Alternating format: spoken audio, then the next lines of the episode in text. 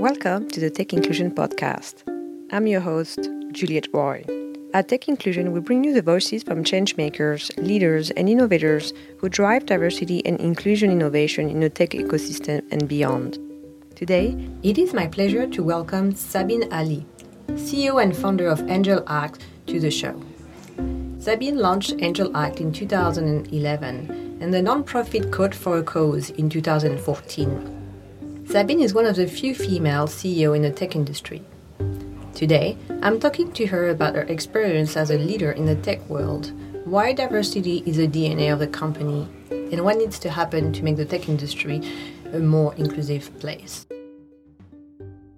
Welcome to the show, Sabeen. Glad to have you here. Thank you so much for having me.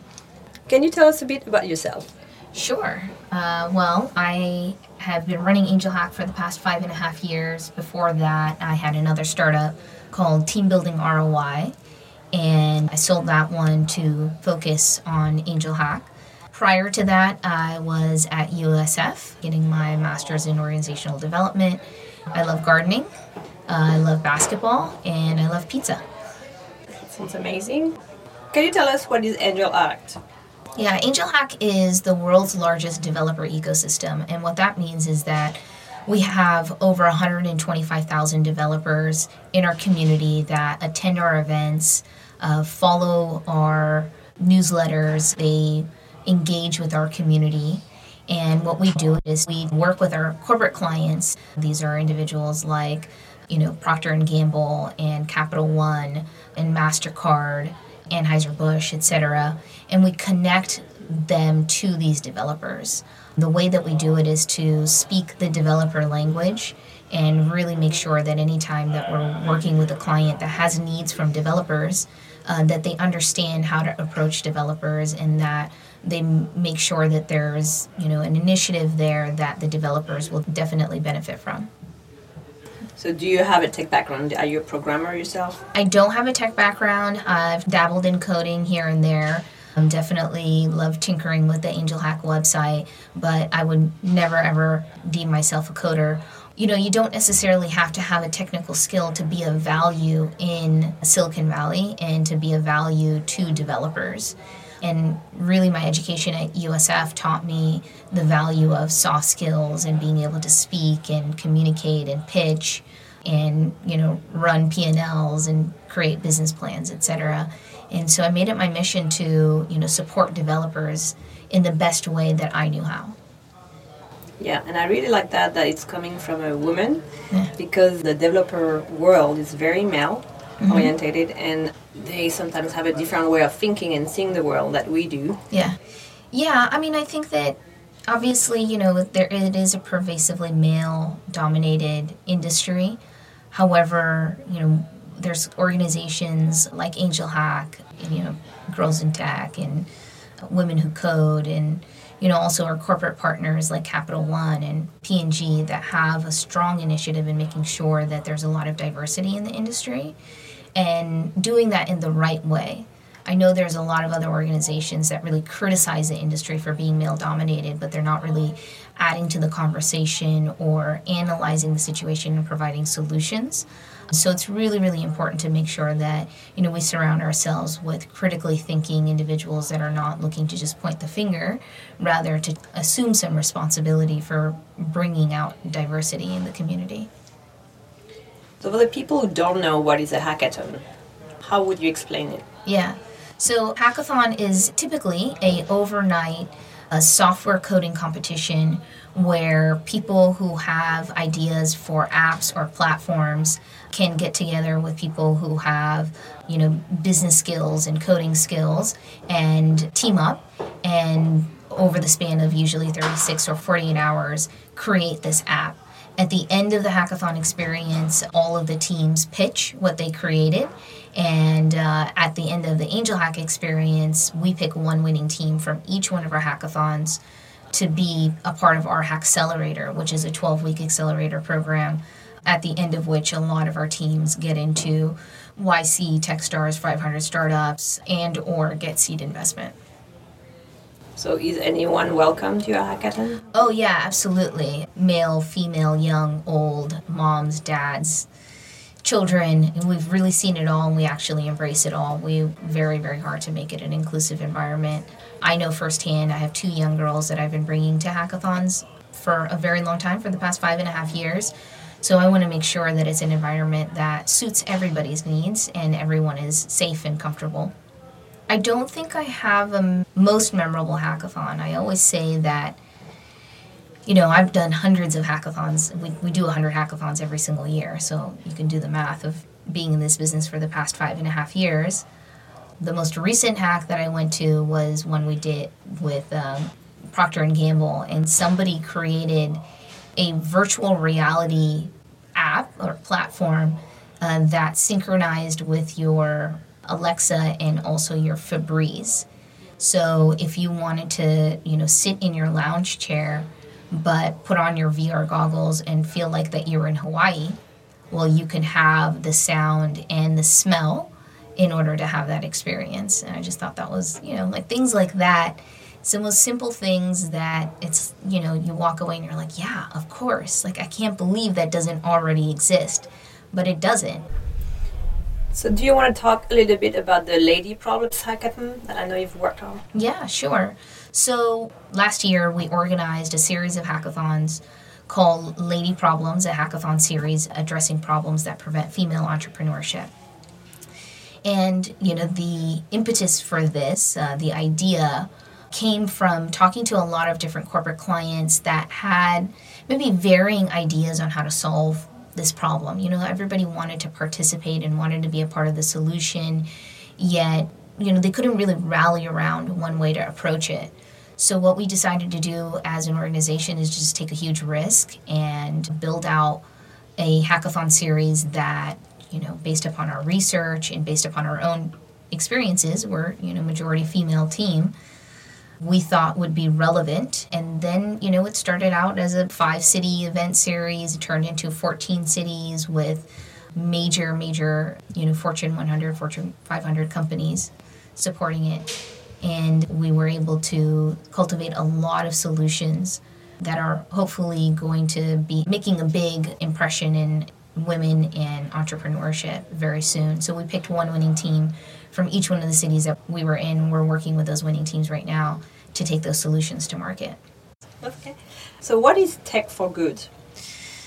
Yeah, Tech for Good is really a broad concept. And, you know, we started tinkering with this idea about two, three years ago when we opened up our global series to nonprofits. And, you know, there's so many nonprofits out there that are doing just some amazing work, and yet they don't have the bandwidth or the resources to be able to have some tech solutions that are going to make their lives so much better and their businesses so much more efficient and scale their solutions.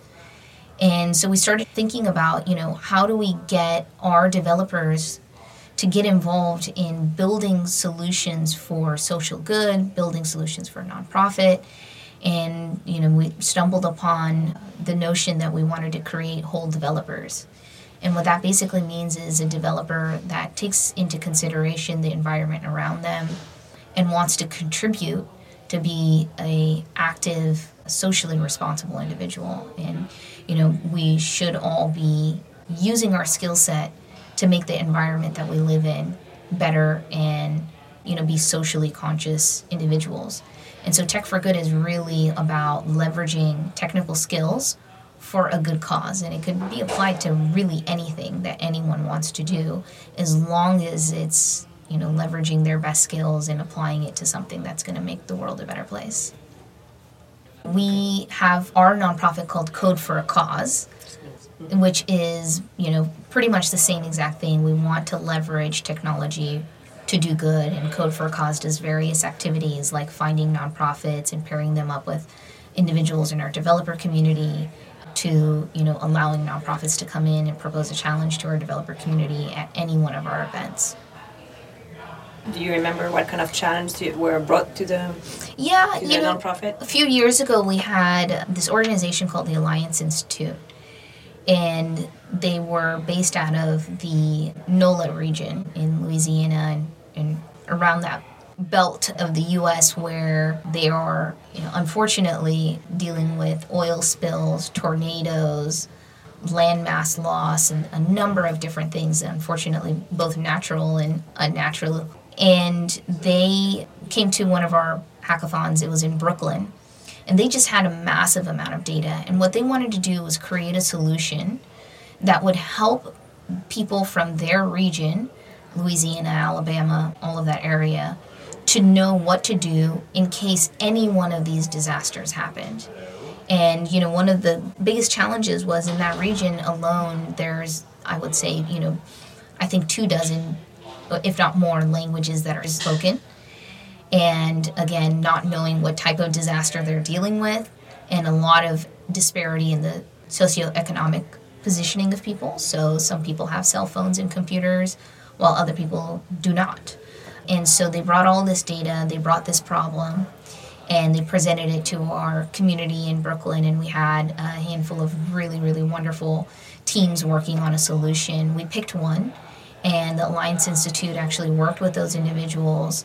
After a few months of time of incubating their prototype, we actually all went to Louisiana together and we visited a lot of families that were affected by these disasters. We visited a lot of the centers that are responsible for dealing with individuals and families when they're affected by the disasters, and we implemented the technology there. And we, you know, handed it over to individuals so that they could start using it. I just thought that was so powerful. The team that won, there were four students from Pace University and they just dedicated their free time to this project and i'm you know almost certain that it changed people's lives. I'm your host juliette roy and you are listening to the tech inclusion podcast. I'm talking to sabeen ali ceo and founder of angel hack a community that brings together developers corporations and nonprofits to tackle problems and find solutions can you talk about your community? Like on your website, it says that you have 125,000 community members, that you have organized 250 hackathons in 44 different countries and 92 cities, and that 150 startups were created. Yeah, absolutely. I mean, our community is everything. You know, we are at the core of it a event planning business. Uh, we throw amazing parties, and nobody shows up to the party, then who are we? And so, you know, our community is really our lifeline. Majority of our community is male in their late 20s. However, we have one of the most diverse communities out there, and we have the largest population of female hackers of any of these type of developer communities. Last time we checked, and it's probably higher now, it was at 17%. And although it doesn't sound like a lot in the community, that's actually a massive number. Um, and we've, you know, really methodically worked on making sure that we're adding to that number every single year. Uh, I feel like that there's one common thread amongst all of our community members and that's really the first thing that drew me into the first hackathon is people were so readily open to sharing how they do things. And you know even though it's a quote unquote competition at our hackathons it really isn't. You have teams you know jumping over helping other teams work on a bug and teaching them how to do x y and z. And to me that's really something that makes our community so electric and what about the company community? Like, how many people? What's your female male ratio? Different background ratio? So, for Angel Hack, uh, we are a majority female team. I would say that we have about 15 team members, and I think I can count 10 females, 5 males, plus or minus. A good portion of our team is based in San Francisco and Sacramento. Then we have team members in Europe, in Vietnam, in India, right now based in the Middle East, floating around in Latin America. What about your advisory board? Our advisory board includes Mark Cuban, Ben Parr, Craig Amelia, Frank Vial. I've actually been trying to get a female to join our advisory board for quite some time. And these are one of those things, right? That, you know, there's a lot of women out there that criticize the lack of female involvement in the tech industry, but then when there's opportunities like this, you know, for various reasons, you know, I myself understand working a full time job and, you know, having two young children, it's really hard to have extra commitment. But yeah, we're definitely lacking some female advisory involvement, and, you know, we're very, very open to anyone who's interested in joining and has something to add to that board. What solution would you like to see to create a more inclusive tech ecosystem? So, one of the main things that I have been the biggest advocate of, and I've actually been pushing myself to do, is to actually be part of the conversation a lot more, take on a lot more speaking opportunities, and you know have a lot of self-reflection in these speaking opportunities. It's really hard to a make the time. You know, I think that most women's personality is a little bit different than men where it takes us a little bit more thought process and maybe confidence building to get on a stage. And, you know, honestly, I think women are scrutinized a little bit more as well. So we want to make sure that what we're saying is valid and there's some backing to it and there's some value to it. So I think there's a lot of thought process there. The main thing is to get women talking about their stories and sharing their stories and that way we all understand that there's no one way to be involved in the tech community. There's no one way to be an entrepreneur or a founder. You know when i started talking about my story there was really very very few people if any that have two kids and selling one startup to join another startup with a stay-at-home dad. And you know it's messy and it's scary. But as i started talking about this and it took me some time. I realized that you know people were echoing my story and echoing my experiences. And i think that that's incredibly powerful. It brings a lot of confidence and similarity amongst our community. What are the challenges and opportunities of being a woman ceo of a tech company? I think that there's a lot of opportunity being a woman CEO because along the lines of the fact that, you know, there are so few of us, we get to charter uncharted territory there is no one right way of doing things. We're constantly glass breaking and creating our new way of going about doing things. So in a sense that, you know, that's empowering, but it's also challenging at the same time because there's some days where I wake up and I'm just like, can someone just tell me, you know, what steps to go through today? And then, of course, there's the typical challenges. You know, women get less funding. Women have to speak up more and more often in order to actually get heard. You know, there's the imposter syndrome. All of these things are very real. They're not just statistics. You know, I live them and breathe them every single day. I've sat in meetings where I've had a male intern sitting next to me, and the entire conversation has been directed towards him. You know, I've had in sales calls where the same exact thing happens. And so, you know, there's very real, regular, daily things that we have to deal with, as well as finding investors, finding strategic business partners, making sure that you are always toting the line between being fierce and confident and having your charm and grace as a woman. So, you know, these are challenges, but I think also blessings to be able to embrace and charter new territory. So, what would you recommend to the listeners who might be inspired by what you've achieved and want to follow your path? I would recommend to the listeners to get out there and start talking about your own story. Everybody has a story to tell, even if you feel like you are not even at the beginning of your path. That's even something to talk about. Talk about what it is that you want to achieve. And then, you know, get out there and be a part of an Angel Hack Hackathon. If you are in an organization where you feel that you can sponsor an Angel Hack Hackathon or you can be a judge or you can be a mentor. You know, get involved in some way. It is going to take some time, you know, and some commitment overall, but I think that that's a very, very easy and understandable way to join the community and be a part of creating a change. Can you share a personal story about diversity? My personal story about diversity is probably a little bit more unique than you, typically understand what diversity is. I think the moment people hear the word diversity, they're thinking about race and they're thinking about gender. Uh, and you know all of that is well and true, but diversity comes in many forms. I come from a very unique background where I honestly, you know, started my first company so that I could have more time with my kids and so that I could, you know, work at home while also keeping an eye on them.